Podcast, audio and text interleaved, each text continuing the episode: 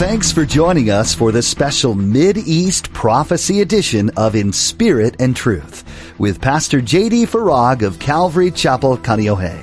Pastor J.D. shares the Mid-East Prophecy update from an Arab perspective as he connects the dots of current events geopolitically with last days prophecies biblically.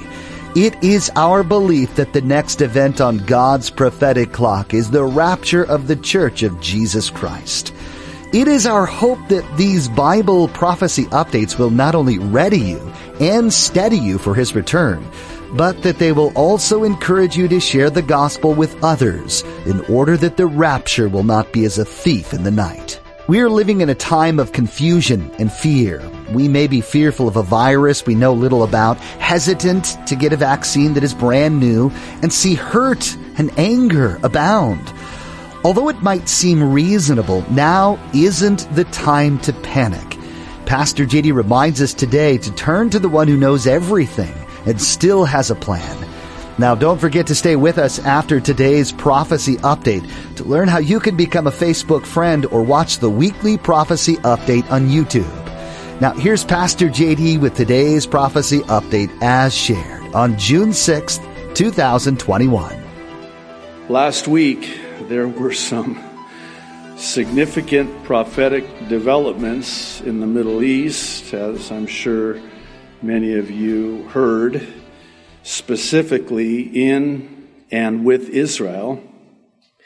Yamina leader Naftali Bennett, Lapid and Ra'am chairman Mansour Abbas signed an agreement at a meeting on Wednesday night in the first coalition deal ever signed by an Arab party. This is unprecedented, for lack of a better word.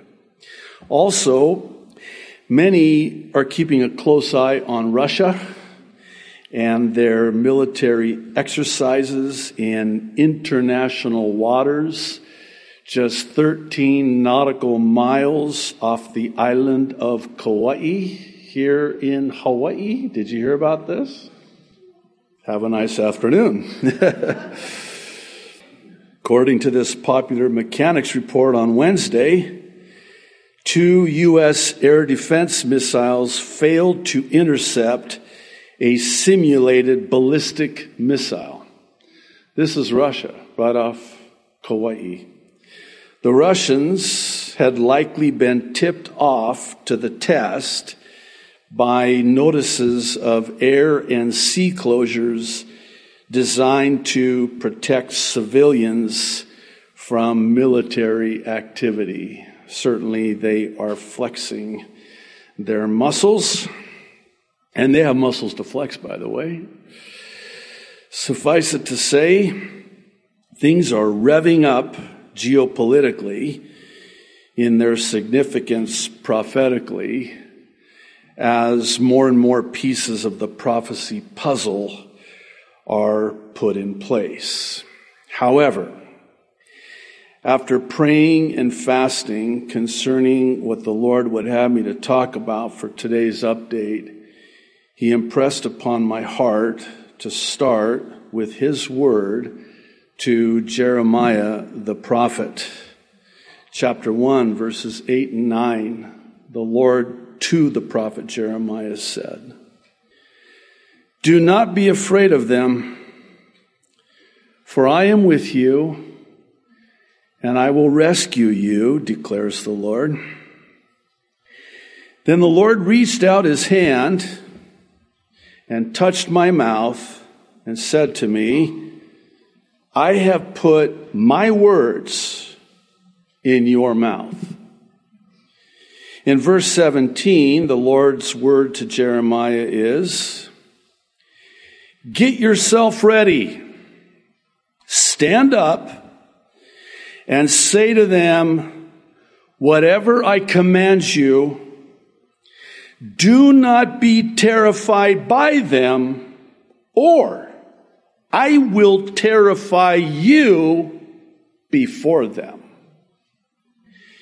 It's for this reason that I, by the Holy Spirit, the power of the Holy Spirit, will fearlessly address the most important issue that is facing every single one of us today.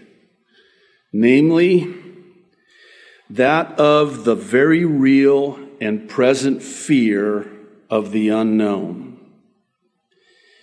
This because there's just so much we don't know. We don't know about what's really going on.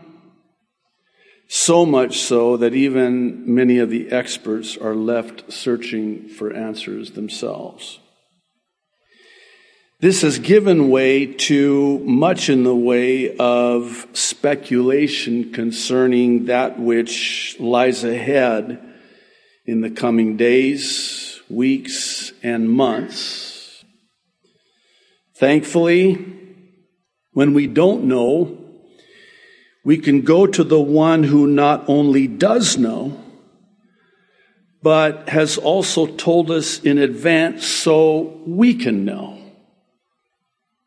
One of the things that I'm learning is that God does not want us ignorant concerning Bible prophecy.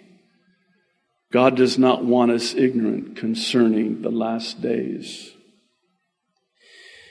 However, there's a prerequisite, and I'll explain what I mean by that. This requires us to believe by faith in the Word of God and the promises of God having confidence in what we hope for, which is the evidence of that which is yet unseen. Therein lies the problem. The problem is our human nature says, seeing is believing. I want to see it to believe it. That's not what faith says. Faith says, believing is seeing. If I believe, then I will see. This is what Jesus said to Martha when he raised her brother Lazarus from the dead in John 11 40. He says to her, and never imagine that there's a curtness in his voice or a harsh tone. I imagine the Savior always having a gentle, compassionate, kind, and loving tone when he says this to her. He says, Did I not tell you that if you believe, you will see the glory of God? When the Apostle Paul writes of the Corinthians in his second epistle, chapter 5, verse 7, he very clearly says, For we walk by faith, not by sight. Sight is the antithesis of faith, right? If I see it, ah, there's no need for faith because I already see it. No, if I don't see it, then that requires, that's the prerequisite, it requires faith. What's faith? Well, the writer of Hebrews defines faith as the substance of things hoped for and the evidence, strong word, the evidence of that which is yet unseen. That's what faith is. Faith has evidence. It's not a blind faith. It's an intelligent faith. And it's a faith in the one who says, Trust me, believe me. If you will but believe, you will see. But our problem is like that man who said to Jesus, Lord, I believe, but help my unbelief. Oh, that's honest. And I think that's the heart cry of every single one of us here today, isn't it? You know, we don't have a word for unfaith. We don't call it unfaith, we call it unbelief. What's unbelief? It means to be without belief. I know this is a. it sure sounded better when I wrote it out, but you get the point, right?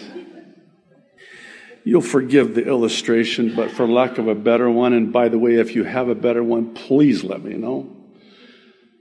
But when the soda manufacturer wanted to come up with 7 Up, they had to come up with a campaign, an advertising marketing strategy, because they were going up against Pepsi Cola and Coca Cola, who had the lion's share of the market. So brilliantly, they came up with this marketing campaign. Seven Up, the Uncola. Oh. Wait, Uncola? Yeah, no cola in it. It's the Uncola. All of a sudden I'm looking at Coca-Cola and Pepsi Cola out of the corner of my eye because now this is the Uncola. It contains no cola. Again, if you have a better illustration, I am absolutely open. But when you say unbelief, what you're saying is there's no belief in you. Unbelief. Void of belief. You have no belief. In Hebrews chapter 3, what a fascinating chapter. I was struck by the writer's reference to the Israelites' unbelief. And what was so striking about this particular reference is that it's the account of when the Israelites had arrived at this place called Kadesh Barnea. Right there on the, just on the cusp of the promised land. Sadly, even after seeing the promised land for themselves, 10 out of the 12 of the leaders of the tribes still didn't believe. And you know what happened? It cost over 600,000 men their lives, not counting their wives. Here's the account. It's in Numbers 32. I'll begin reading in verse 8. This is what your fathers did when I sent them from Kadesh Barnea to look over the land. After they went up to the valley of Eshcol and viewed the land, they discouraged the Israelites from entering the land the Lord had given them. The Lord's anger was aroused that day and he swore this oath because they have not followed me wholeheartedly.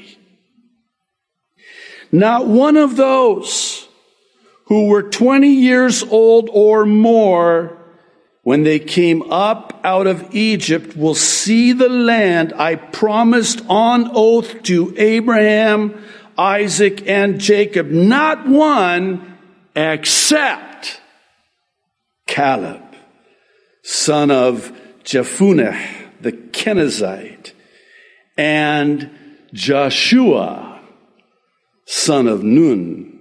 And here's why for they followed the Lord wholeheartedly. The reason I wanted to begin this way is because there are some similarities between the Israelites then and where we are now.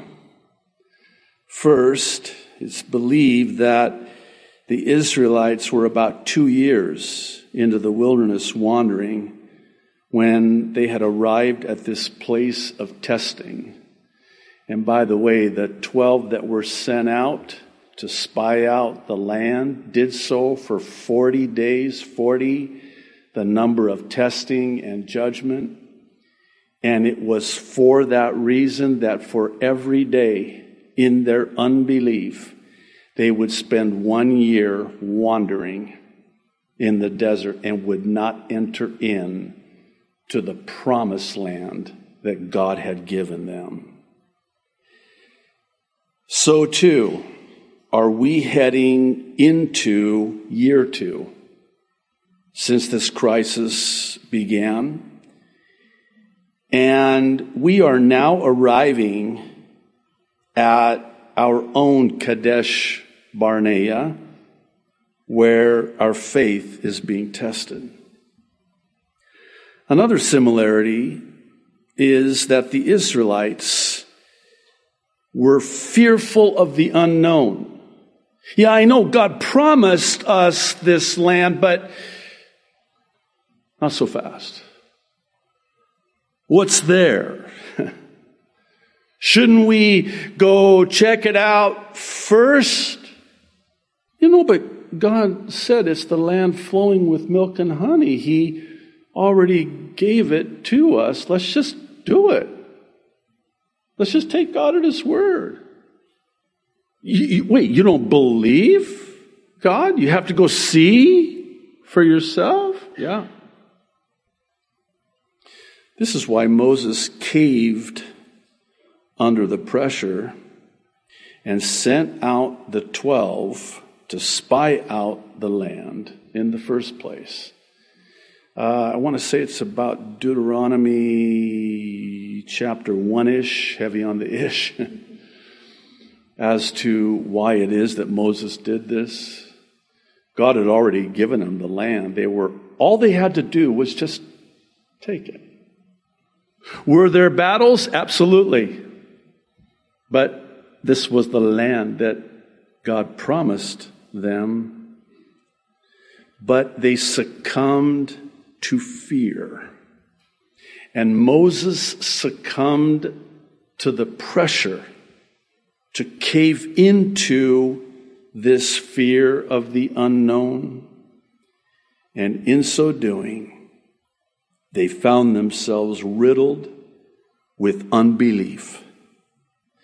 Like with the Israelites then, so too is this true now by virtue of how many are listening to the fear of the ten and not the faith of the two. So they spy out the land. Forty days go by. They come back and they report back to Moses. And not only did all of the Israelites listen to the fear of the ten, they believed them. They believed the ten instead of believing the Lord. So we're told, Numbers 13, verse 27, then they told him, speaking of Moses, and said, We went to the land where you sent us. It truly flows with milk and honey, and this is its fruit. Imagine them pointing to these huge grapes. So huge that it took two men to carry them back to the camp of the Israelites. You know what they're saying here?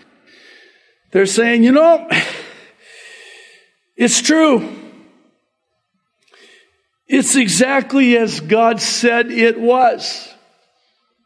God promised us that it would be like this, and it's true. God's promises are true. You know what's coming, right? It's what I call an eraser word. But, nevertheless, in other words, everything that we just said heretofore means nothing now because of what we're going to say now. Yes, it's exactly as God promised. It's exactly as God said. It's exactly as God gave us His word it would be. But this is where we have to be very careful about where we put our butt. Would to God they would have said, Man, there's some big giants in that land. But God's promises are true. That's the but in the right spot. And let me just take that one step further, bring it a little bit closer to home by way of personal application. I know God promises to provide my every need, but the rent's due and I don't have it. Your butt is in the wrong spot. You'll forgive me again for saying it like that, but I think you get the point, right? Here's what you should say instead. You know, the rent's due, and I don't have it. But God promises that no matter what, He will always provide. Well, we've got a but here. It's in the form of, as some of your translations render it, nevertheless. The people who dwell in the land are strong. The cities are fortified and very large. Moreover, we saw the descendants of Anak there. The Amalekites dwell in the land of the south. The Hittites, the Jebusites, and the Amorites dwell in the mountains, and the Canaanites dwell by the sea and along the banks of the Jordan. Then Caleb, verse 30, quieted the people before Moses. Oh, I would have loved to have been a fly on a camel to see this. This is Caleb we're talking about. Mighty man. Stop talking. Shut your mouth. Be silent. Do not speak anymore. He said this. Let us go up at once and take possession, for we are well able to overcome it. But the men who had gone up with him said, We are not able to go up against the people, for they are stronger than we. And they gave the children of Israel, listen, a bad report, a wrong report of the land which they had spied out, saying, the land through which we have gone as spies is a land that devours its inhabitants. And all the people whom we saw in it are men of great stature. Jesus is returning. This fact is one we can get excited about, despite any circumstances we find ourselves in. Jesus will return one day to rid this earth of every evil thing that's destroying it. He'll once and for all take down the enemy and establish his kingdom in our midst. How soon will this amazing event occur? The Bible tells us that no one knows the exact date, but it does give us clues about events that will take place as it nears. This is why Pastor JD has created these Mid-East Bible prophecy updates. The Mideast Bible Prophecy Update is a focused look at current events through the lens of prophecy. The Bible has given us clear indicators of what's to come, and we can see many of these events happening all around the world today. Join us each week for an in-depth look at what the Bible has to say about current events on these Mideast Bible Prophecy Updates. The latest updates are available on the In Spirit and Truth YouTube channel and you'll find a link to our page by visiting inspiritandtruthradio.com. You can also access these teachings through our mobile app for Apple and Android devices. Just search for In Spirit and Truth in your app store or follow the links provided at inspiritandtruthradio.com. With this app, you can take the Mideast Bible prophecy updates with you wherever you go, as well as give you access to many other teachings Pastor JD has shared from the pages of Scripture. Thanks for tuning in today. We hope you'll join us again right here on In Spirit and Truth.